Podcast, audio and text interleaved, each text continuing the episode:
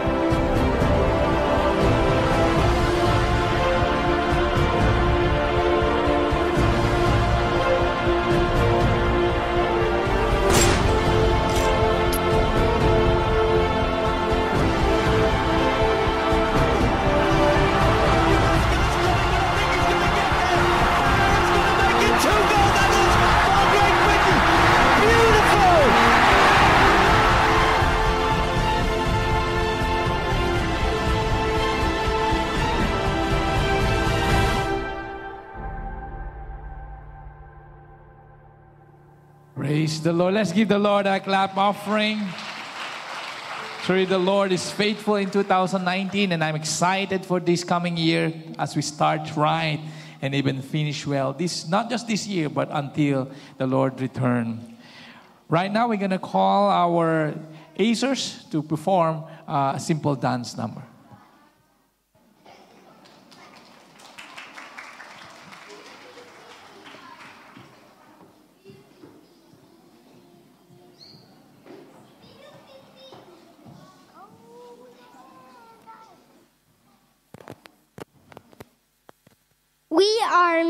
For this.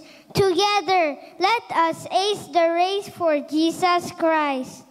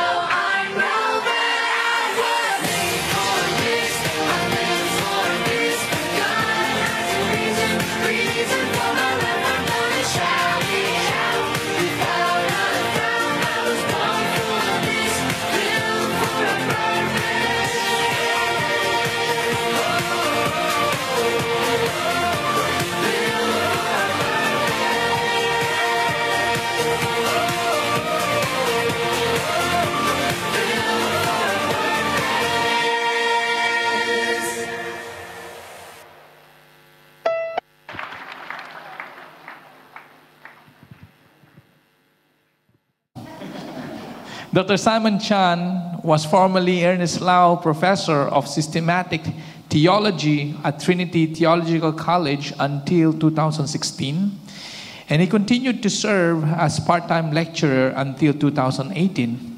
And he have written a number of books, and some of them is in publication. One is Spiritual Theology, a systematic study of Christian life. One is another is a liturgical theology, the church as a worshiping community, and Pentecostal theology and Christian spiritual tradition. He is currently the editor of Asian Journal of Theology and continues to conduct spiritual retreats to lay for lay leaders at Trinity Theology College. When I was praying on to whom we should invite for our church anniversary, I was pondering to who one uh, I prayed and said, what is the criteria to we should, we should invite? Should I invite someone that who is bombastic, loud, or someone simple but with content? And said, I, I would rather choose content. And also, he have run the race, our team starting right and finishing well. He's been uh, ministering for many, many years now and have seen many things. And lastly, one criteria that I, I, I always, very important, is that he loves Filipino. He, I, just now I'm chatting with him. He said he loved crispy pata So you know um, how to tempt him. The same thing. he is married to a Filipino. So last year, remember the that is his wife. So now let's welcome Dr. Simon Chan.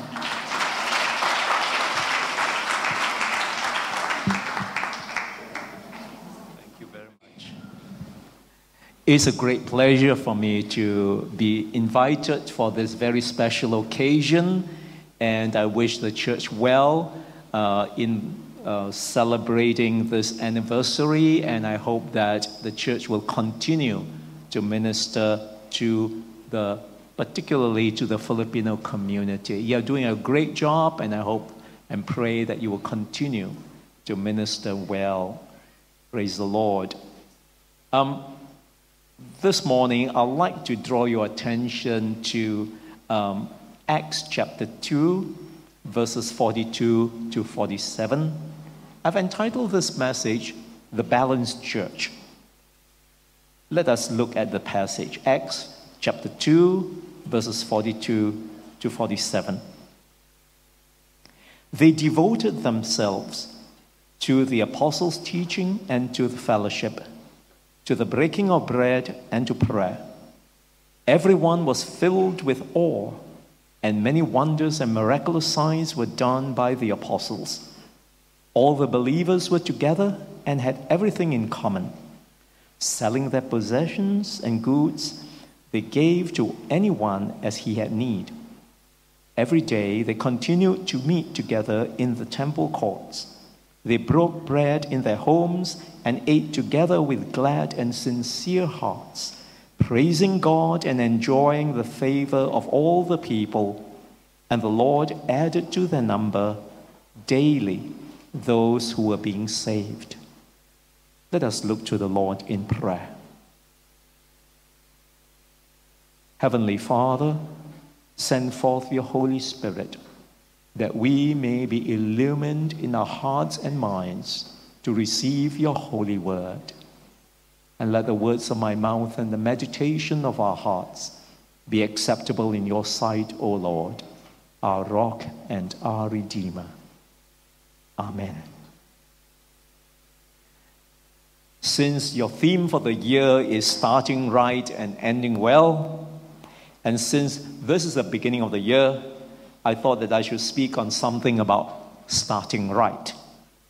And what better way to start right than to consider how we could become the right kind of church that will bring glory to God by the way we relate to God and to people. What kind of church should we be if we are to start right? I suggest that if we look at the picture of the church at the end of Acts chapter 2, the passage that we have just read, we have a vision of a church that got certain things right. It was a church that did not go into one extreme or another, but sought to maintain a fine and intricate balance. If we compare what we see in Acts 2 with what we see in our churches today, we can begin to see how far short we have fallen. In fact, we don't have to go very far, we don't have to be very smart to realize how imperfect our modern church is compared with what we see in this portion of the scripture. Many people who go to church complain about why the church is so flawed, so imperfect. And of course, some don't even want to go to church because it's so imperfect. A common complaint is the church is even worse than a business corporation. People in my workplace are better than members of the church. Of course, that is to be expected. Businesses have strict hiring policies. They try to select the best people for the job. That is why you need, meet nice people at the workplace. If they don't perform, the company will fire them and hire new ones. This is why a business has generally better people than the church. The church, by contrast, is a place where we welcome everybody and anybody. We don't select who to come to church. It is a place for those with hang ups and hangovers, the neurotics and psychotics, the rich and the poor. The church is not a company or a club which has certain entrance criteria. We are in the business of welcoming all and sundry, believing that God wants to do something for people who are broken. And God wants to do something for their lives. Remember the old gospel song? Well, if you are about my age or near my age, you'll remember this old gospel song that says, Whosoever will may come. Well, this is why the church is imperfect. The whosoever includes some of the worst people imaginable in our world. But the church, true to its promise, welcomes them still. So let us not be too harsh on ourselves because of our inadequacies and our imperfections. Even the New Testament church is not perfect. You know, a lot of us tend to romanticize about the New Testament church and think that it's such a wonderful, perfect church. All you need is just to go two chapters down to Acts chapter 6, and you'll see a bunch of complainers. Yeah? Yes, the New Testament church is not perfect, but what we can see in this passage I've read to you is that it is a balanced church. We too may not be perfect, far from it, but we can become a balanced church characterized by moderation and sensitivity.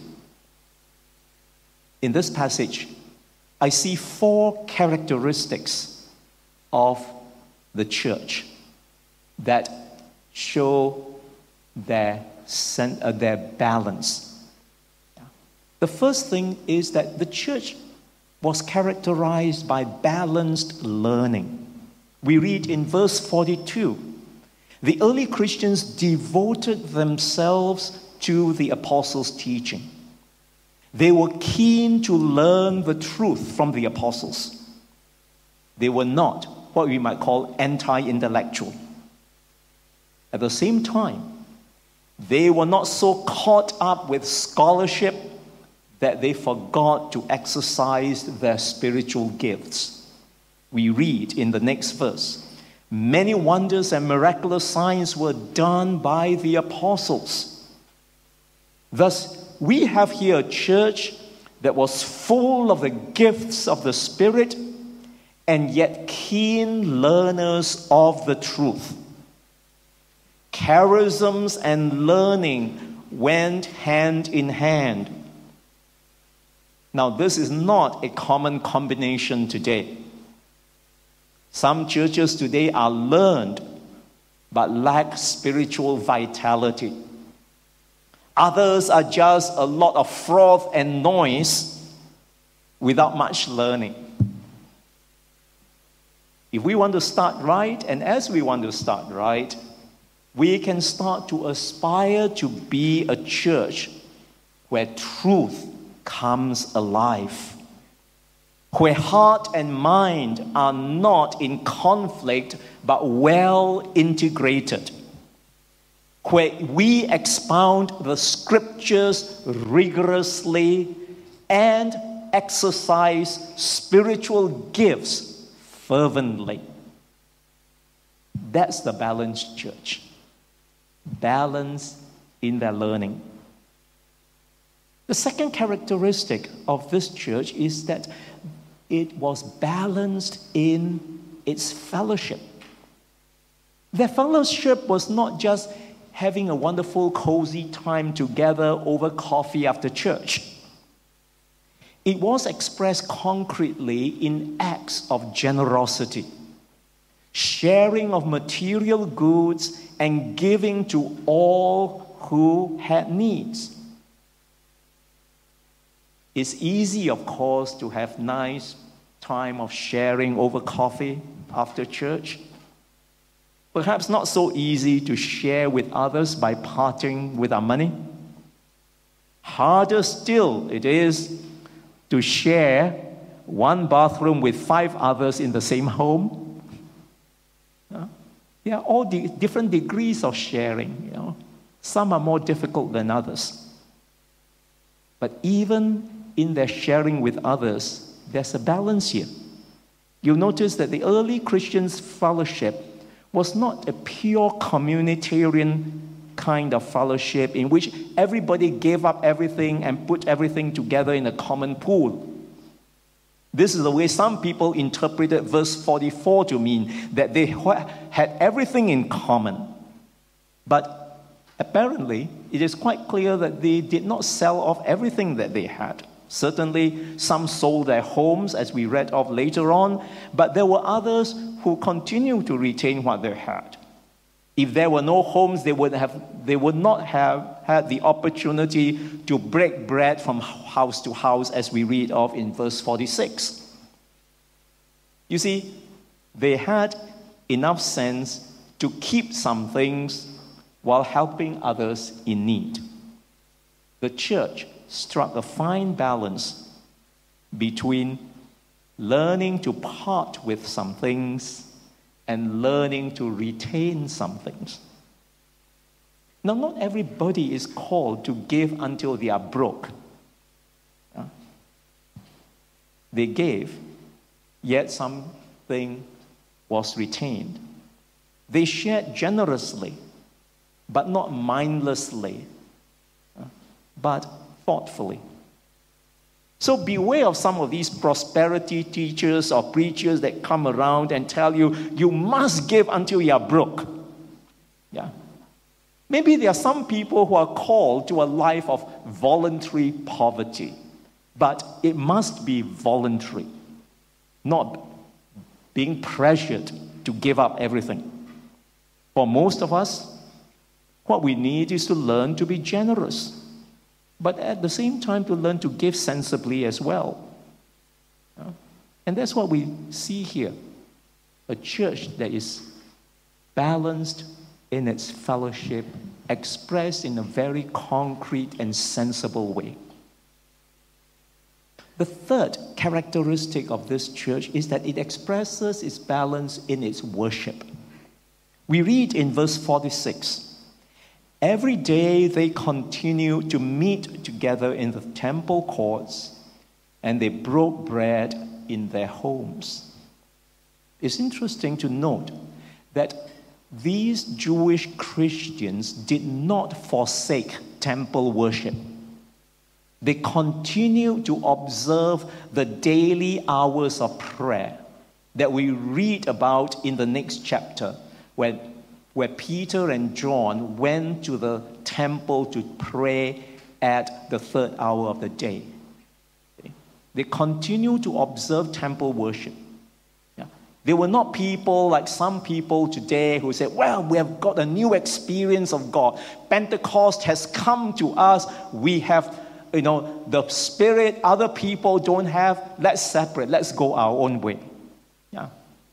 Sometimes you have you know, people behaving like that, but not with our Christians that we read of here. They had just experienced the Pentecostal experience, but that did not stop them from continuing faithfully in temple worship. If we are to describe their worship in contemporary terms, we could say that their worship was both formal and informal contemporary and traditional, liturgical and non liturgical. Notice they continued to worship in the temple and also broke bread from house to house. There was this observance of an informal kind of worship from house to house, observing here referring to the Lord's Supper, the breaking of bread. The Lord's Supper was a solemn observance. For we read in connection with the devotion to the breaking of bread that in verse 43 that they were filled with awe. And yet, we read that they ate their bread with glad and sincere hearts in verse 46. You see, in the early church, the breaking of bread would be accompanied by a feast called the agape feast, the love feast. So there was both a sense of reverence in their informal gathering, in the breaking of bread from house to house, and at the same time, uh, a sense of joy, eating with gladness of heart. It was an occasion for solemnity, and yet there was joyful celebration. Their worship did not have um, the frivolous joy of, you know, uh, that characterizes some modern so called contemporary worship. Neither was it a kind of stern and austere worship that we see in some so called liturgical worship today. Their worship could be described as joyful solemnity or a serious joy. Are we able to maintain the same balance in our worship? This is a question that should challenge many of our modern churches. We seem to swing from one extreme to another, don't we? Uh, there, are, there are many traditional churches uh, who have abandoned their traditional forms to go contemporary and they forget about their own heritage. Uh, or there are others who just go the opposite extreme. But we find in the early church a worship that's characterized by this perfect balance. Yes, there was joy, but there was solemnity. There was celebration, but it was also a reverent celebration. That's a kind of perfect balance in their worship that should teach us something that I believe we all should aspire to. Finally, this church was characterized by balance in their mission. It was a church in which we read in verse 47, the second part of verse 47, in which the Lord added to the number daily those who were being saved. This clause, the Lord added to the number daily those who were being saved, reveals three characteristics in their mission. First, their mission was Christ centered, it was Christological, if we may use a big theological word.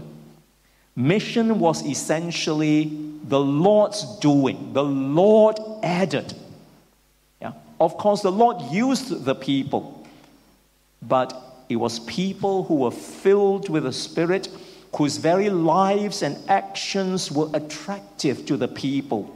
So that we read further, they enjoyed the favor of all people. Here was a church that witnessed by their lives, not just by their words. And it was the Lord who was the driving force in their mission. The Lord added. A second characteristic of that mission was that it was corporate. Individuals were saved, but they were being they were saved by being added to the church. People were not saved just as isolated individuals, but they were brought into the church. And this is why you find in the New Testament the close link between repentance and baptism. Remember Peter's sermon on the day of Pentecost? Repent and be baptized. We fail to understand the significance of it until we begin to explore the, the, the meaning behind baptism, which I think many people in our modern church fail to appreciate. You ask a typical modern Christian, what does baptism mean for you? And for most people, they would, they would say something like, it means that my sins are forgiven, that God has given me a new life, uh, that I'm buried with Christ, I'm alive in Him. You see, they think of baptism essentially as their own personal salvation. They fail to realize that the biblical idea of baptism is much more than that. It has to do with being incorporated into the body of Christ. It is the Spirit of God who baptized us or incorporated us into the body of Christ through baptism. The corporate dimension of baptism is often missing in our modern church practice when we evangelize. Most modern Christians, as I've said, tend to see uh, uh, baptism only in terms of their personal salvation and lack a sense of corporate identity. In actuality, when we are baptized into, the, uh, into Christ, we have become a member of Christ's body we become not just an isolated individual, but we become a member responsible to others and for others. Yeah. That's what being a Christian means. And so, the early believers understood this in their mission.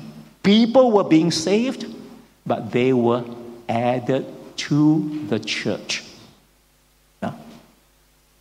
The third characteristic of their mission is that their mission was continuous rather than sporadic. We read that they were being saved. Yeah? The word, the, the, the phrase being saved means that it was a continuing thing. It was not just an, a one off event. Mission was an ongoing affair not something that depended on special crusades conducted by special traveling evangelists and uh, uh, uh, on special occasions. No.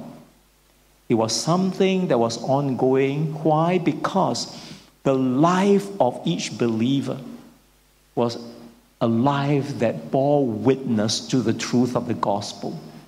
Everywhere they went, they were witnessing by their word and by their life. Mission was, is something that we also need to understand in terms of a continuing act in our present day as well. It's not just about evangelistic crusades and special events. It's something that each one of us should be responsible for. Each one of us should be witnessing by word and by deed. And if we are constantly doing that, our church will indeed be an ongoing missionary church, constantly reaching out to people. In fact, I don't think we need special events for evangelism or such like. Yeah. You'll find that in the, in the New Testament, they did not organize special events or big crusades. If there were big gatherings, it was because the Lord somehow brought people together. You see? Yeah. They did not go out to, you know, uh, do a special evangelistic campaign like what many churches do today. Because the whole church is a witnessing missionary community constantly doing the work of mission in their respective vocations, in their respective ways. If we take this phrase, they were being saved to refer to the person, the individual, then it means that the early Christians did not teach what is sometimes called a one time crisis conversion experience. As you find in you know, modern evangelical circles. Rather, the early church understood salvation as something progressive, something that's ongoing in the life of the believer.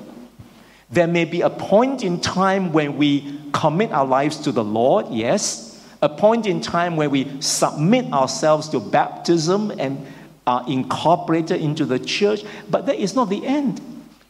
The Christian life continues to grow. Salvation is a continuing thing. God continues to work His saving grace in our lives in order to bring us to Christ likeness.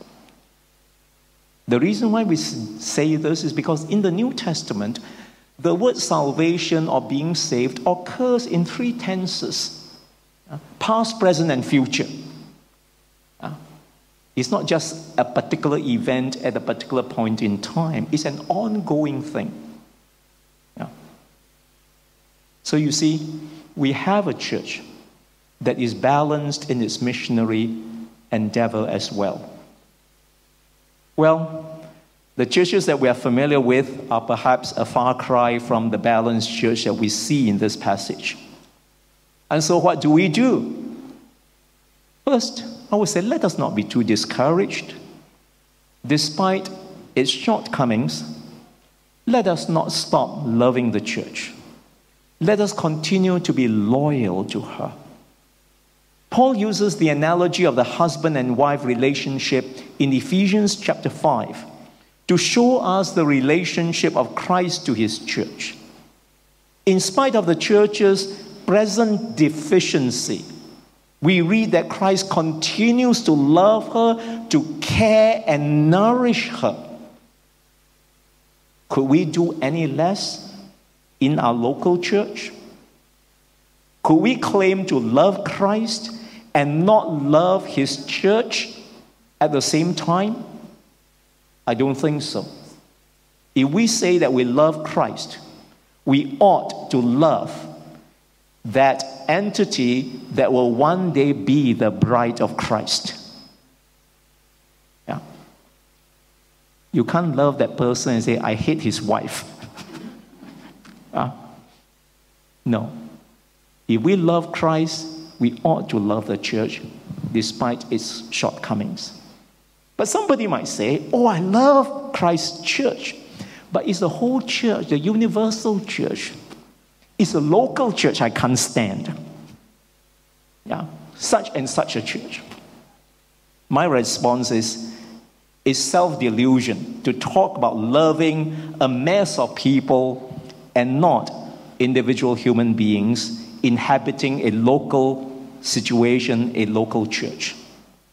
It's easy to talk about loving a mass of faceless humanity. Oh, the poor heathen in the world out there. Oh, we got to love them and all that. Yeah? But not to love the specific persons that we meet regularly in church. You cannot really love the church universal if you don't have the specific people or love the specific people that make up the local church. Or someone else might say, Oh, yes, I love my church. It's those individual Christians that I can't stand. Yeah. My response is, it's precisely those individuals that you cannot stand who are a part of the church of Jesus Christ, as much as we, the nice people, make up the church. Or at least we like to think that we are the nice ones. Yeah? No. The church is made up of people of all kinds. The whosoever will. Yeah? That's the gospel we proclaim. And then you get all kinds of people receiving that message and you know, responding to that whosoever will message. And now we can't stand them. God wants us to welcome all. Yeah. It's all such people of every sort that make up the church of Jesus Christ. Yes, the church, as I've said, is not perfect, but it can be balanced. And perhaps this vision of the balanced church should cause us to take concrete steps to love and care for Christ's church rather than to forsake her, to go somewhere else, which we think would be a better church. It won't be better for long when you get there. There's a saying that was attributed to Augustine, uh, which says, The church may be a whore. Now, that's, that's not a very nice term to describe the church. But he says, The church may be a whore, but she is still our mother. I think that should be our attitude. Yes, despite all the imperfections, she is still our mother, our nursing mother who nourishes us. And therefore, we continue to be faithful, to serve, to do whatever we can to be not so much the perfect church, but the kind of balanced church that God would have us to be. So, as we begin the new year, let us start right by seeking to be not so much the perfect church, but the balanced church that God wants us to be. I believe that's a realistic goal that we can all aspire to. And each one of us has a part to play in making Living Word Fellowship the balanced church. Let us pray.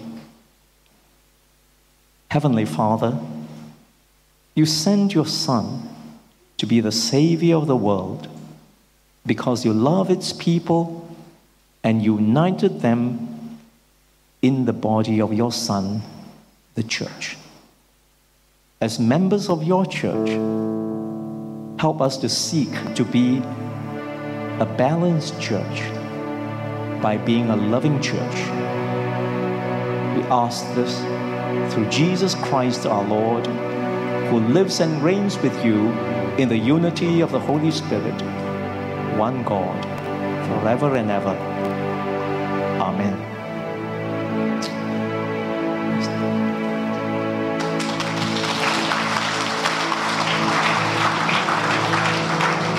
Praise the Lord. Let's all stand.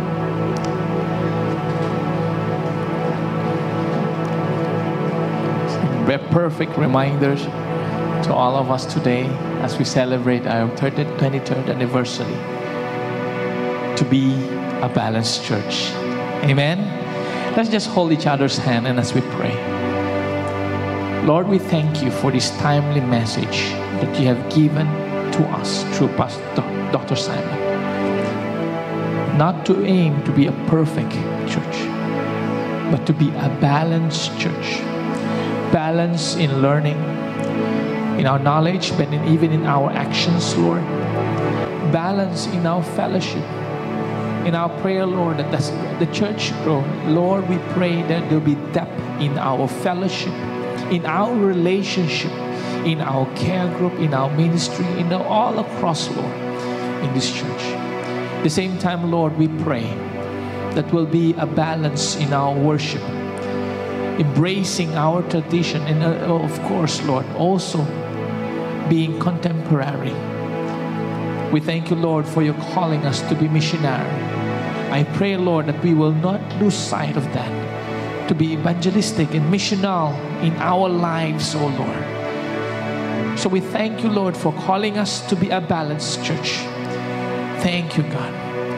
And even, Lord, pour out your love into each one of us like what Jesus prayed in John 17. Our prayer now, desire, Lord, that we will be one. Pour out your love so that as we love one another, people will know that we belong to you. So we thank you, Lord. We give you glory. We give you honor. In Jesus' name we pray. Amen. Amen. Let's give the Lord a clap of praise. You may be seated.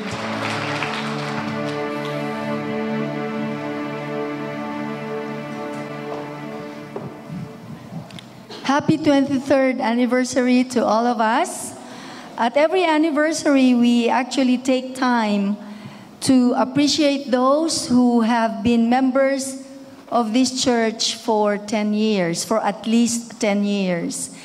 And due to the limitation of our time and resources, we are able to give plaques of appreciation in multiples of 5, 10, 15, and 20 years.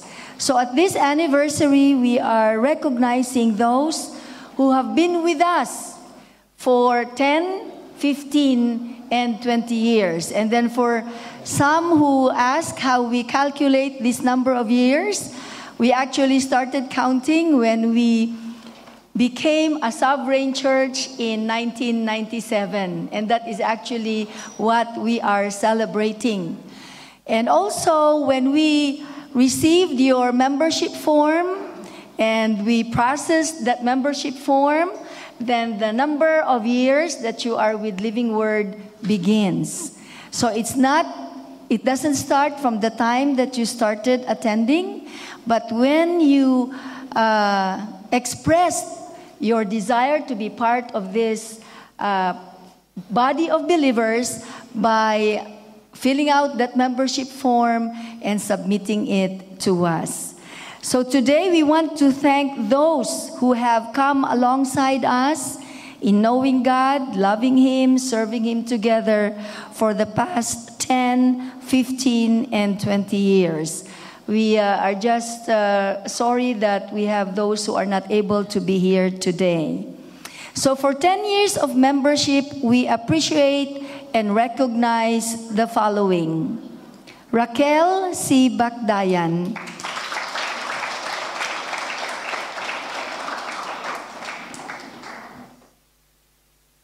Picture. Emilia C. Bitong.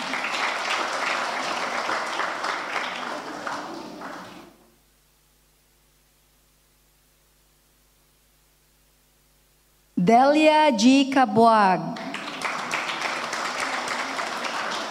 So I'm just calling those who are with us today, but those who celebrate 10 years with us are flashed on the projection. Josephine T. Duwatin.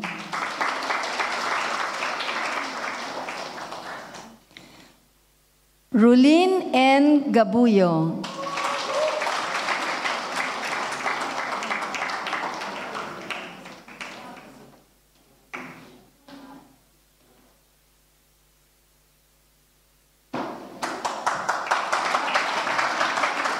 Maricel E. Gagarin.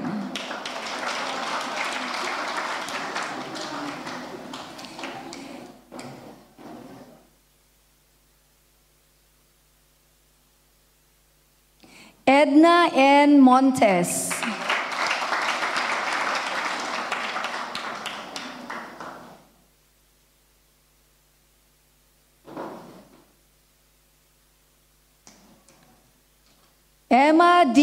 D. Norberte.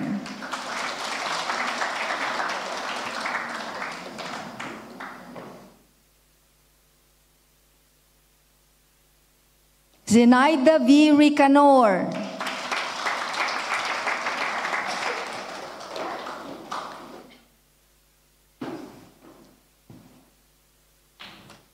Arlene S. Sakamay.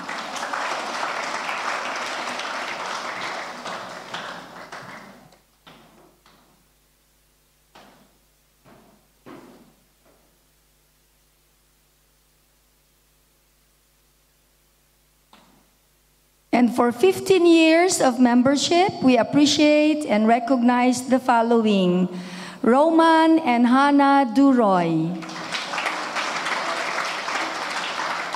Brother Roman is uh, overseas for an assignment. Avenir B. Gallega, aka Bong.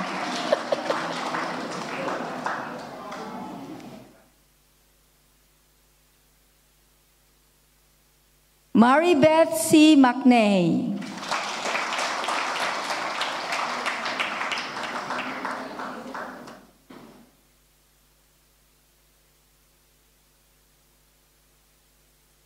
Nanay Norma B. Oralio.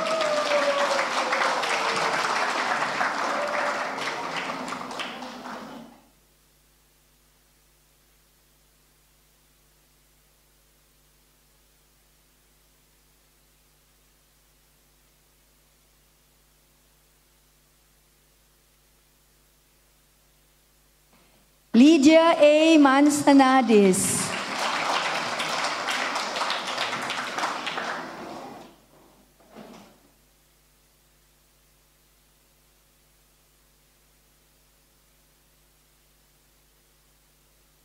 and Evelyn V. Torres. For 20 years of membership, we appreciate and recognize the following Salve P. Kidem.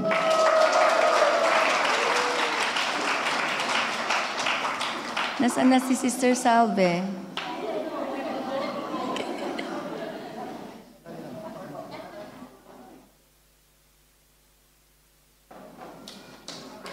So for 20 years, we have Salve P. Kudem.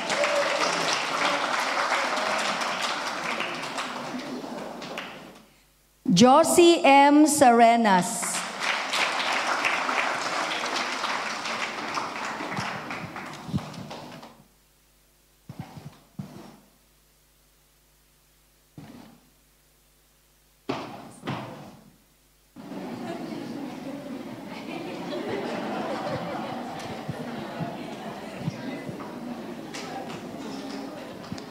Also, for 15 years, we also would like to recognize Pastor Jerome and Pastora Siglos being with us in the Living Word Fellowship.